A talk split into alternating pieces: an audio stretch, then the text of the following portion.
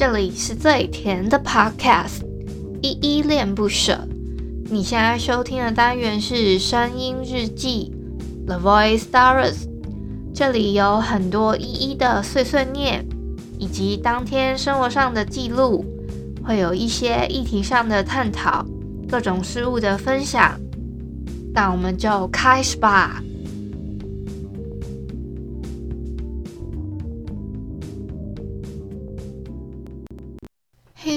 To me that one day he met me by the Milky Way. Impossible to stay away, impossible to stay. But please tell me that someday, please. Tell me that someday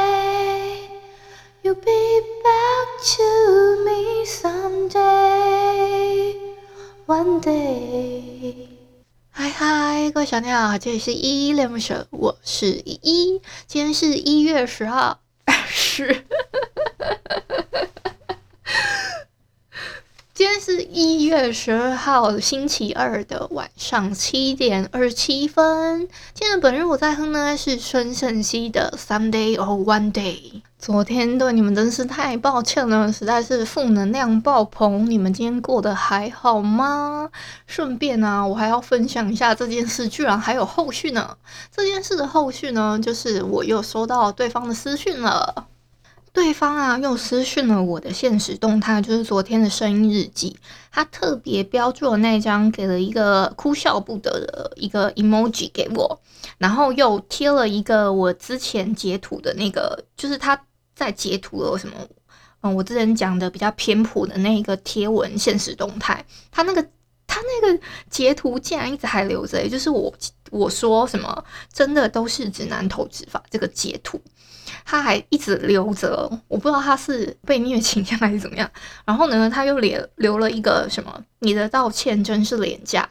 以上呢，像他之后后续的什么？如果你的真你是真诚道歉，你可能会表示一些善意，可能会多点几个赞之类的。退追显然不是这个好选项。这个部分呢，我我全部都没有回复，加上他今天的就是回复我的内容，我都没有回复。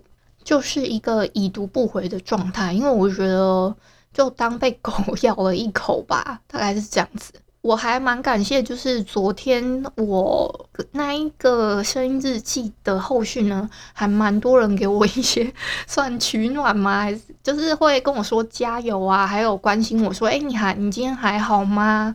那种后续的一些关怀，我我还蛮感动的，谢谢大家。另外呢，这是我最后一次在我这个节目里面再提到这个人了。首先呢，我没有霸凌他，我没有指名道姓说某某某对了我干了什么事，以及他举例的那个贱货什么的，我都觉得有点偏激，偏激到一个极点之外，就是他那样回复我之后呢。我其实当下，我后来事后有一个朋友跟我检讨说：“你知道你最错的地方就是什么吗？你不应该跟他道歉，因为你这样跟他示弱之后，你就是处于一个弱势方。”然后我后来想一想，好像也是。他就说：“你宁愿跟他说不好意思，我造成你的反感还是什么之类的，这样就好了，点到为止。就是说不好意思哦，我用词可能不太好，没有恶意，这样子就可以了。”而且我还蛮纳闷的是，他是真的有听过我昨天的声音日记吗？我觉得他是不是 always 二十四小时在现实动态里面找一些什么议题之类的去想要讨论啊？而且我真的觉得他是不是有一点被虐倾向？比如像是说，我都已经退追他了，他没有退追我，所以我手动帮他退追了，我自己手动帮他退追。我不知道他的这个退追之后，他还会不会来看我的讯息？因为我的讯息基本上都是公开的。但如果他这样还再来发了我的讯息的话，那我真的合理的怀疑他应该有一些被虐倾向，就是想要看别人怎么批评他之类的。这个是我自己一个合理的怀疑，因为我在想说，没有人会这么自虐，想说要听别人怎么怎么讲他吧。我我自己会这样，而且我已经说过了，道不同不相为谋。我没有办法想象说他，我是因为他特别回了我那个限时动态，我我我在怀疑说他是不是听过了，还是说他只是在批判我上面那个限时动态里面的是跟否的投票？因为我又投了一个投票，是说，嗯、如果说你们对于那种回复讯息这件事情是。一定要回吗？我的问题是这样啦，你觉得别人特别标注了你，或是用回复讯息的方式回复你的留言，有必要回复吗？我给了两个是跟否的按钮，一个是当然这样才礼貌，另外一个是没必要这样子很累。目前的投票结果是都是五十 percent，就是占一半，因为有的人觉得确实我们 要要有点礼貌，但有的人又觉得你这样委婉有没有必要啊？真的是。累累了自己而已。我后来真我真的超级，我现在最后悔的一件事情就是我跟他道歉这件事情了。我真的应该跟他说：“哦，不好意思，我造成你的反感，这样就好了，我就把它收回来之类的就好了。”我反而觉得他一直在拿着这件事情咬着我不放的感觉，我觉得超级不舒服的。再加上对方甚至还说什么“你的道歉真廉价”，我就真的不想理他了。我甚至还帮他手动移除了我的追踪，就是应该说，我不知道你们知不知道，就是 Instagram 它可以把你的追踪的粉丝把有一些人移除掉。应该说，我帮他手动移除，但我不知道实际上他还有没有继续可以追踪我，如是不是要用特别搜寻的方式还是怎么样？所以我就帮他手动移除了，就是他自己的讯息里面应该就比较不会那么常跑跑出我的东西，这样他就也不会困扰，我也不会困扰，说他还要。就是一直私讯我这件事情，说真的，我真的没有办法理解说他这样追踪的心态到底是什么。就是我不我自己个人是不太会去 follow 这种，就是我自己都觉得他带给我负面情绪的人，那我就把他退追就好了。他甚至继续 follow 之外呢，他还要做一些回复。所以呢，我就帮他手动移除了。我自己个人认为他不是我的粉丝，所以我就帮他手动移除追踪。我觉得没有他，我没有差的感觉。希望你们可以理解。以及呢，我真的 真的觉得少了他，我没有什么损失。我真的是这样觉得的。而且他不算完不算是我的粉丝，充其量只是黑粉。我也不是很 care 说这些数据实际上。其实不能带给我什么啊！我不像他对那些社群的粉丝数这么敏感，所以我觉得不 care，我就帮他移除了。我先声明，这可是我第一次使用这个功能，把别人移除我的粉丝追踪哦。我平常是不会这样子对一般的朋友，或是说有。人特别追踪我，我也不会这样。我一般都会看一下，说，诶，是不是 Podcaster 或是一些资讯流量的那种节目之类的，我就会反追踪。一般是这样子。那如果说是可能他们设私人账号，我看不到他下面公开的一些照片什么的，大部分这种账号我就比较不会反追踪。大概是这样子的追踪的，我我自己的追踪逻辑是这样子啊。那今天这件事情就到这里，讨论就到此结束，我们再也不要理这个人了。这是我现在的人处理的方式啊。我之前啊，好像有在节目里面说过，我好像可能疑似有感冒。可是我今天真的很严重，我怀疑我好像是真的感冒，是今天才有特别有感觉。我我之前有大概提过，那种感冒的感觉都是我觉得我的那个扁条腺发炎，今天也是，就是我吞咽口水的时候，我发现说就喉咙特别痛。其实昨天大概晚上的时候，我就觉得我在吞口水的时候喉咙很不舒服，我不知道是讲太多话的那种喉咙不舒服，还是怎么样。但是我就是真心的觉得喉咙好不舒服，因为我通常感冒的话，我都是会从扁桃腺发炎开始，就会陆陆续续有感觉到那种感冒的感觉。但我这种应该不太算是之前去北部的时候感染的，因为我到现在到家已经超过十四天了，我还没有那种发烧什么的，我就只是纯粹的喉咙扁条线的不舒服而已，所以应该。我自己感觉应该不是吧，而且最近真的好冷哦，你们大家也要记得注意保暖。我真的是冷到不能那个打击，是这样用吗？就是忍到不能忍受的意思。诶，他是连嘎不赢的打击，应该是这样念吧？台语是这样念吗？我去问一下。我刚刚跑去问我爸，我爸是说连嘎冻不掉，或是连嘎皮皮唰。那个连连嘎不赢的大警，他还笑我说他听不懂。我还顺便讨要了一个感冒药，因为我爸这几天呢、他好像也感冒了，他感冒到头昏眼花，就是他说他神志有点不太清楚，就是像他今天他明明已经吃饱了，他还叫我去买便当给他吃，我就是我就在想说，哎，我那我先收一下东西，我收好了之后，我又下去的时候，我妈我就跟我妈妈要那个吃饭的钱，要去帮我爸买便当的时候，我妈就说。他已经吃饱了啊，所以我刚刚就顺便问了我爸这件事，他就跟我说：“哦，他已经头昏眼花到他不知道现在他在干嘛，也忘记他已经吃饱了这件事情，超好笑，超可爱的。”我之前好像有跟你们分享过，我爸爸他不会分左边跟右边嘛，他因为他是司机，大卡车的司机，但是他只会分助手边跟司机边。我不知道你们还记不记得这件事情？这个也是一个我觉得他很可爱的地方，他偶尔会有这么可爱的地方，但平平常是没有的哦。好啦，我终于可以正常的讨论一些就是剧情上的东西，就是我们的来点糖的第十九集这个单元呢，我们讨论到了《浪漫输给你》这个偶像爱情剧。这个偶像爱情剧，我自己觉得他们里面的算配角也算蛮生动活泼的。里面的配角呢，他们有一些可爱的对话，还有我超级喜欢。里面的男配的，我觉得男配好像都是不太可能会跟女主角在一起之外呢，我觉得都算是一个给网友们或是说给我们这些观众们的一个福利的角色吧。好像通常都会这样子，观众都会不自觉的会觉得男二好可怜哦，最后怎么都没有被配到呢？他怎么没有一个美好的结局等等之类的。虽然影片的最后，他在好像第二十集的结尾吧，有给他一个疑似 完美的一个小结局，可是呢，我觉得还不是很尽兴的那种感觉。里面的配角，比如说像饰演。就是秋天这个角色的那个演员，他讲了几句台词，我觉得蛮好的。我觉得这他这一部分的台词还蛮反讽那种言情小说，或是说那种玛丽苏的剧情的。他这个对话是秋天跟苏珊他们一起的。秋天就说，每次做错事就会哭，会哭了不起哦。当他的同事，我才想哭嘞。这种连走路都走不好的员工是怎么考进我们公司的啦？我们公司没有体力测验吗？这女人有毒。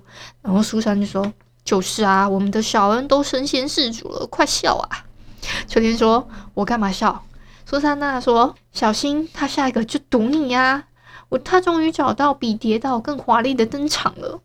这几个就是还蛮好笑的一个对话。其实啊，浪漫输给你啊，你真要去吐槽，还蛮多可以吐槽点呢。像是啊，我们的男配角叫端木清风嘛，他已经就是他已经是男配角，很可怜了。我们的女主角小恩呢，她自从拿到了女一的剧本之后，按照她已经是那种身经百战的演小编剧来说。他应该可以 get 到清风对他的那种付出，还有那种暖男的性质，应该就是属于那种怎么说呢？他甚至清风对他有一些肢体接触好几次，他都没有发现说清风的心意。我个人是觉得他这个部分让我有一点满头问号，就是有些甚至是可能普通朋友都不一定会做得到的事情，他怎么会没有 get 到说对方是喜欢他的呢？这个我有有一点点纳闷。当然啦，我自己个人的解读啦。是觉得小恩可能他一心一意的，就是扑在男主角贺天行，也就是我们傲然的身上，所以呢，他就没有办法 get 到男配角清风的心意。我自己的解读是这样，所以如果硬要用这样去解读的话，我就稍微可以理解一点，就是他一心都扑在男主角身上嘛，所以没有办法注注意到周遭那些有的没的，对他来说很像置身就是。